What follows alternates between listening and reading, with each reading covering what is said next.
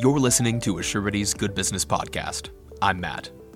Today, we're taking a break from our usual format to bring you a special episode with Assurity's outgoing president and CEO, Tom Henning. The end of 2021 marks the end of his tenure at the helm of Assurity, and over his 27 years in the role, he's helped to steer our company into what it is today. Since Tom has had such an outsized impact on our own social mission, we wanted to take this chance to revisit some of our favorite moments and topics from the first year of the Good Business Podcast, and have Tom share his thoughts on why these are such important discussions to have. So pour yourself a mug of hot cocoa or a glass of eggnog, and join us by the fire for some holiday reflection and lessons from a truly inspiring business leader. For those of you who haven't yet met him, here's Tom. Yeah, I'm Tom Henning. I'm the I'm currently the chairman and CEO of Assurity Life. It's been my good fortune to have served as CEO for the uh, almost the past 27 years. From the very beginning of the show, we've asked the question of why. Why is it important for businesses to adopt a deeper purpose? Here are some of the answers given by past guests, like our own Jared Carlson and Dr. Chris Marquis, and what Tom has to say. As you look at this from a, a longer term perspective, if you are completely focused on uh, building up your short term net profitability, some of these decisions just don't make sense. But you take a longer time horizon, and, and I think you can start to see those connections. Not only is this the right thing to do or a good thing to do, but operating in this way actually does come back and benefit the organization. The idea that companies should actually be caring for their stakeholders and actually prioritizing stakeholders other than shareholders has really caught on in the past number of years. You know, many influential, large investors, uh, corporate groups like the Business Roundtable, it's this group of of 200 largest company CEOs in the United States, they came out with a statement in late 2019 saying that the purpose of a company is not to just primarily meet shareholder needs, which is what, what, which actually their statement of purpose of the company was before, but to meet stakeholder needs, they said. So things like employees, communities, uh, the environment. And this is what I mean by sort of interdependent is that companies recognize and take responsibility for their uh, stakeholders. Yeah, well, I believe that customers and employees are gravitating towards companies that are trying to have a positive impact on the world. You know, millennials especially want workplaces with a social purpose. You know, they have high expectations for the actions of business when it comes to social purpose and accountability, and they want to work for companies that uphold these values. In other words, they want a company which is about more than just making money. They want a company with purpose. Another unfortunate fact is that most employees are not very engaged in their work. It is too bad, but so many business leaders don't understand you can't build something special or unique in the marketplace unless you also build something special or unique in the workplace. So, what's the answer? Well, I think executives and managers need to engage employees in the company's purpose. Now, by purpose, I mean more than just the company's mission and value statement. You know, an inspiring mission statement is critical, but purpose goes beyond the mission statement and the company's stated values. You know, much like a foundation is to a house, a conductor is to an orchestra, or a canvas is to an artist's masterpiece, a clear purpose is everything to an organization. Purpose means that the company is about more than just the bottom line. Personally, I believe the potential is extraordinary for business to serve as a force for good. Embracing an authentic purpose requires a higher level of maturity in a company's own awareness. Now, some people think purpose means diverting from profitability, but it doesn't. All business leaders need to remember creating financial value within a business and addressing relevant social challenges are not mutually exclusive ideas. That merging of purpose and profit is what so much of the show has focused on. In fact, crunching some numbers here, more than half of our guests have been from certified B Corps, like Assurity. If you're unfamiliar with what a certified B Corp is, they're for profit companies that have an independently verified commitment to working for good. You can learn more in our third episode, featuring Becca Quirk of B Lab.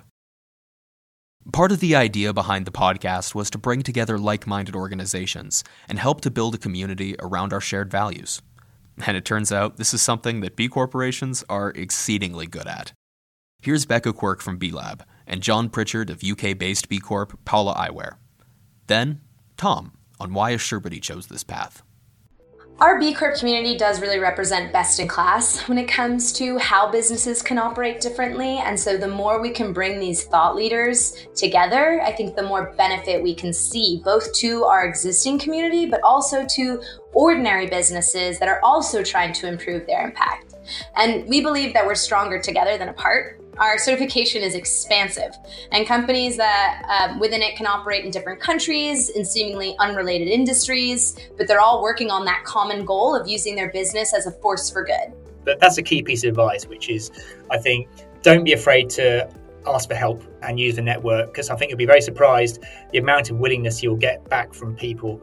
Because if you're in it as a sustainable business and sustainable brand, people see the bigger picture, not just what you're doing, but the bigger picture, what you're trying to achieve. And I think that counts for a lot. Well, B Corp certification is tangible evidence from a third party that the company is about more than just the bottom line. Of course, we need to make money and take care of our customers, but we also need to create a great place to work, be an excellent corporate citizen, and be an exemplar of corporate environmental, social advocacy, and accountability. B corporations are for profit companies that pledge to achieve social goals as well as financial ones. There are now nearly 4,000 B Corps in 150 industries in 74 countries. You know, some of the more famous ones are Patagonia, New Belgium Brewing, Ben & Jerry's. They're all examples of companies that are B Corps. And in the past four years, many states have passed laws allowing companies to incorporate themselves as B corporations. At Assurity, we need to be profitable, but we also wanted to build a business that did good in the world. In today's fiercely competitive business environment, one might assume that a company that thinks altruistically is doomed to failure. To a total free marketer, a B Corp is just a waste of shareholder money on do gooding. Now, it's easy to be skeptical of the mushy rhetoric surrounding B Corps. Yet the desire to balance profit and purpose arguably a return to the model that many American companies once followed. Henry Ford declared that instead of boosting dividends, he'd rather use the money to build better cars and pay better wages. And Johnson & Johnson's credo, written in 1943, stated that the company's first responsibility was not to investors, but to doctors, nurses, and patients, to mothers and fathers, and all others who used their products and services. The rise of B Corp is a reminder that the idea that corporations should only be lean, mean, profit maximizing machines isn't dictated by the inherent nature of capitalism, let alone by human nature. As individuals, we try to make our work not just profitable, but also meaningful. Being a certified B Corp has helped purpose to come alive at Assurity. Indeed, it has. I know I love working for a certified B Corp, and so do many of my fellow associates. It's another one of the commonalities we found between a lot of our guests that adopting and nurturing a purpose driven framework requires buy in from all levels of the business. Here are Jeff Hayes from the Myers Briggs Company and Andres Traslavina from Whole Foods Market on the importance of purpose throughout an organization. One of the things that we did, and I would I would say for any company that is looking at or thinking about becoming a B Corp and and going through the B Labs process, and I would encourage companies to do that actually. But one of the things that we did was I felt it was really important, and the leadership team felt it was really important that this be something that employees drove. We didn't. I didn't want it to be something that was a top-down approach. And I think it's just amazing to have an opportunity as a team member, whether you are, you know, at, at a store or at the corporate office, to travel and actually see in real life how your foundation is helping communities around the world. So one of the things that I I would strongly recommend is get employees involved and let employees really drive the work so that they really feel fully engaged with it and that it's something that isn't just from the top down, so to speak, that it is something that you as an organization actually all feel is part of your, as I mentioned earlier, your DNA and let your employees really drive and run with that. And Tom has some similar thoughts on engaging associates. Well, one of my longstanding and continuing goals for Assurity is to be a great place to work. And I think, taken as a whole, we've done fairly well. We consistently have high engagement scores. But creating a great place to work requires ongoing effort. It is something we can never take for granted. Like a beautiful garden, it needs to be continuously tended. Those of you who are gardeners know you just can't plant a garden and consider your work done. The same continual attention is required for a great place to work. In this time when we have so many associates working remotely, all of us who supervise others must put in more effort to ensure associate engagement. Also, remember we can have great programs at the corporate level, but if an associate doesn't feel good about his or her immediate supervisor and the area he or she is working in, that associate will not have good feelings about the company. You know, I've long been a fan of the writings of Charles Handy. Char- Charles is a, um, a gentleman from the UK. I think he's now a little over 88 years old. He's been an oil executive, an economist, and a professor at the London Business School. His most recent book is titled 21 Letters on Life and Its Challenges. The book is organized in the form of letters to his grandchildren. One of my favorites is letter number 11, which is titled You Are Not a Human Resource. Here's an excerpt I particularly like. I found that if you choose the right people to start with, and if you know what they are meant to do, they just get on with it without any checking or fuss. I call that leadership, creating the conditions for good work, choosing the right people, and setting them standards of achievement that they can understand and rewarding them when they meet them. You may say that I'm just playing with words, but words describe the world, even the local world of the organization. Now, I believe that work needs to be organized, that things should be managed, but that people can only be encouraged, inspired, and led. Well, Mr. Handy's comments totally reflect my feelings. A reoccurring theme and an important business philosophy of mine is if we want great performance, we need to be sure we have the right people in the right spots. To use Jim Collins' terminology, we want to be sure we have the right people in the bus and the right seats in the bus. You can't have high engagement if you're asking people to do something which doesn't fit with their natural talents. So, right people, right fit is the foundation for having a great place to work. If you want to read more about Tom's thoughts on creating a great, purposeful place to work, you can find a recent interview of his with Dr. Chris Marquis on Forbes or linked in the show notes. Companies with a great work environment help their associates become better. The best development plans are customized to the individual and don't usually involve company wide training programs. Bottom line, we need to encourage professional development customized to the individual. Sincere, authentic recognition is also essential for any company that wants to foster a great work environment. Every human being wants to be recognized and appreciated for the work they do. However, managers often wait until a quarterly or annual conversation to give their feedback and show recognition. Managers shouldn't wait for that one day of the year or quarter to recognize their direct reports. Instead, they should recognize them every day this is only possible if employee recognition becomes part of a company's culture. We have embraced the entrepreneurial operating system, EOS concept, uh, of a quarterly conversation. I believe one of the highest impact disciplines you can practice as a leader manager is the quarterly conversation. It's simply a one on one meeting with each of your direct reports every 90 days. It's an important opportunity for each of you to share what's working and what's not it's not a performance review, it's an important communication opportunity. Creating a great place to work requires continual attention. In this time of managing a mostly remote workforce, creating a great place to work requires more effort. Put forth the extra effort to ensure your organization remains a great place to work, even during this challenging period. Creating a great place to work and work that does great things takes even more than effort, though. We ask each of our guests what advice they'd have for up and coming social businesses, and there's one answer that gets repeated more than any other be authentic. Matt Whittick of Fill It Forward and Sean Greenwood of Ben & Jerry's put it really well. And Tom has some thoughts on the subject too. Make that commitment that's in line with your organization and your values because consumers understand authenticity as well and they'll detect if it's not in line with your, your with who you are as an organization or a person. And we don't feel like anyone else should be Ben and Jerry's.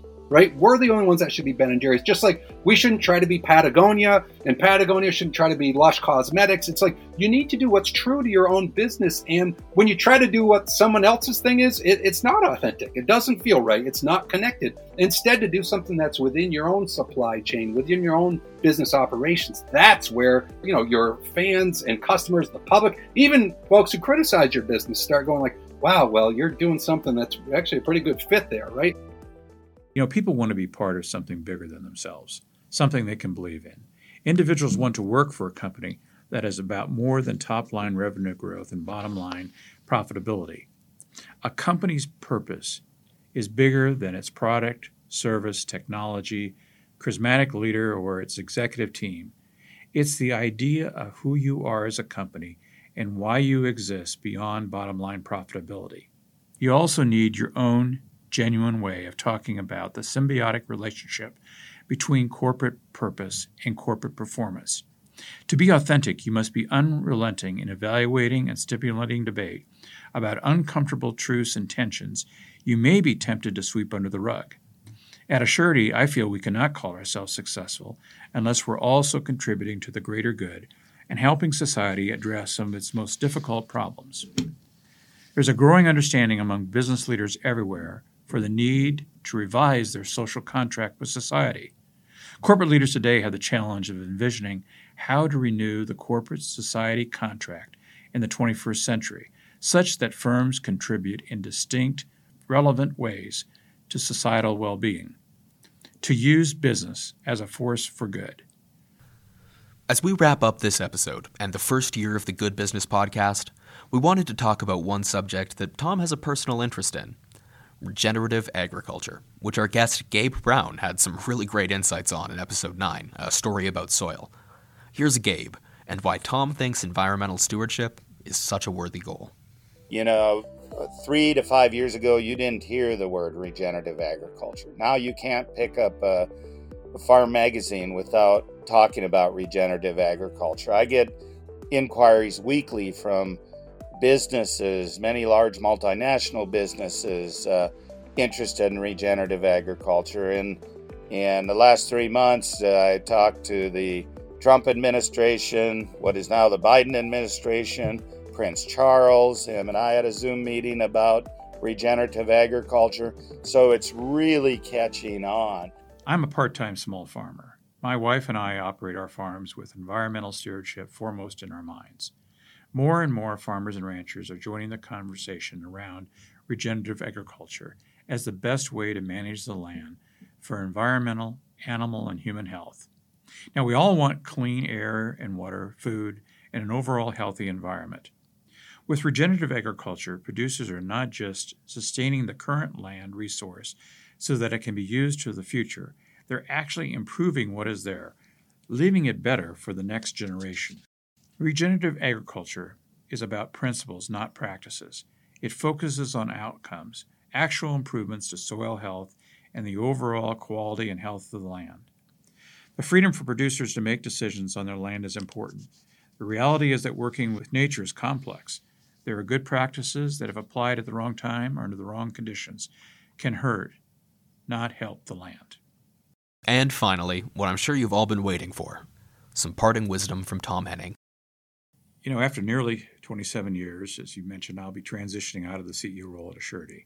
You know, this has caused me, of course, to reflect on my business career. And one of the things that's really enforced, reinforced for me is the importance of maintaining perspective. You know, one of the ongoing challenges for every business leader is to maintain perspective. In the heat of any business problem, challenge, or opportunity, it's easy to become overly emotional, to become so vested in a result that you become immobilized. Now, I believe you have to have passion to achieve success, but too much emotion and you'll start to make mistakes. Often, success and failure in business is all about perspective. Short term failures can hide long term successes, while quick wins can sometimes lead to future losses. It's impossible to know the future and how events will eventually unfold. You know, at his 70th birthday party, one of my favorite mentors said, There are few advantages of getting old other than experience and perspective. He went on to say, When I was younger, I suffered through so many imagined worries. Now, with the perspective of age, I do not. So, how do we maintain perspective? Well, one tool that I found helpful was invented by Suzy Welch, wife of business legend Jack Welch. She's a business writer for publications such as Bloomberg Business Week and O Magazine. It's called the 10 10 10 formula, and Welch describes it in a book of the same name. To use 10 10 10, we should think about our decisions on three different time frames. How will we feel about it 10 minutes from now? How about 10 months from now? How about 10 years from now? These three time frames provide an elegant way of forcing us to get some distance on our decisions. 10 10 10 helps to level the emotional playing field. What we're feeling now might be intense and sharp, while the future feels fuzzier. That discrepancy gives the present too much power because our present emotions are always in the spotlight. 10 10 10 forces us to shift our spotlight, asking us to imagine a moment 10 months into the future. For example, as a business leader, if you've been avoiding a difficult conversation with a coworker, then you're letting short term emotions rule you. If you commit to that conversation, then 10 minutes from now, you'll probably be anxious. But 10 months from now, you'll be glad you did it. Another way to maintain perspective is to embrace Stoic principles. In recent years, I've read a number of books on the philosophy of Stoicism. I've come to admire and largely embrace most Stoic principles. At its heart, Stoicism is about accepting things which are in your power to control and ditching the rest. Stoicism also helps us all understand the impermanence of everything. You know, for over a thousand years, Roman conquerors returning from the wars participated in a celebratory parade. In the procession came trumpeters, musicians, and strange animals from conquered territories, together with carts laden with treasured and captured ornaments. The conquerors rode in a triumphal chariot, the day's prisoners walking in chains before them. Usually a slave stood behind the conqueror, holding a golden crown over his head and whispering in his ear a warning Remember, you are mortal, and all glory is fleeting. So true. We are all mortal, and all glory is fleeting.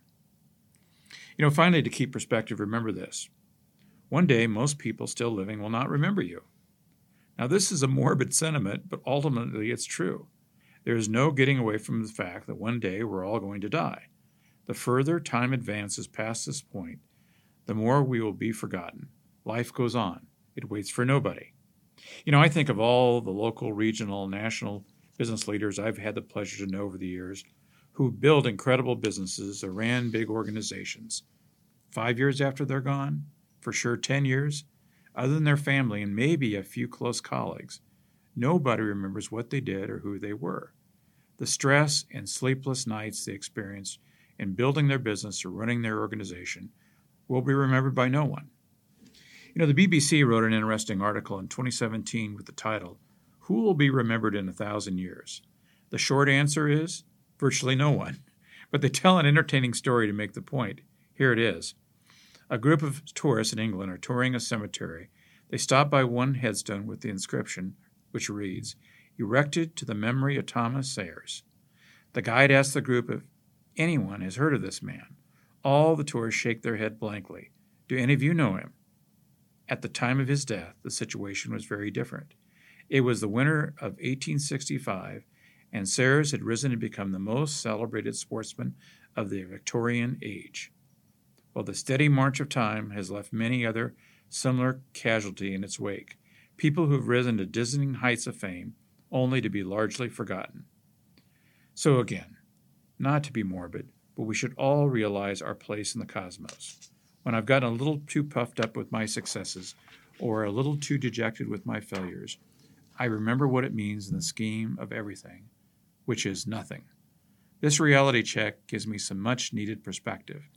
A proper perspective is so important for a business leader. And perspectives are what we aim to share with this show.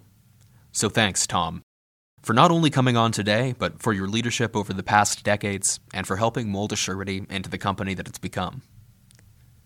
At the end of our episodes, we like to thank our guests for their time and expertise by making a $100 donation to the charitable organization of their choice. This time is no different. Here's who Tom picked. Thank you. That's very generous of you, uh, Matt. I really, really appreciate it. Well, the one I'd like to donate to is um, an organization that I've been pretty involved with called Pheasants Forever. Some of you might be familiar with Pheasants Forever. Pheasants Forever is a national um, upland bird habitat organization. Well, we do more than that. Uh, they also try to help monarch butterflies and everything, but they're one organization that is committed to improving upland bird habitat. I used to be on their national board, and I'd like my donation to go to their the Cornhusker chapter of uh, Pheasants Forever. Thanks again to Tom for joining us, and thanks to all of you for listening in. We really appreciate everyone that's followed the show, and we're looking forward to more great conversations in the future. We'll be back in 2022 with more stories of how businesses like Assurity are creating change. Have a great new year, everyone. Thanks for listening to Assurity's Good Business Podcast. Assurity's Good Business Podcast is a production of Assurity Life Insurance Company of Lincoln, Nebraska. If you have questions or comments, or want to submit an episode topic or guest for us to interview, you can visit us online at www.assurity.com slash goodbusiness, or send us a note at goodbusiness at assurity.com. And if you like what you hear, subscribe and listen to the rest of our episodes wherever you get your podcasts. And if you really enjoyed it, you can leave us a review on Apple Podcasts. You can also follow us on Facebook, Twitter, or Instagram to stay up to date. Join us again next time for more stories about how businesses are changing the world. After all, it's good business.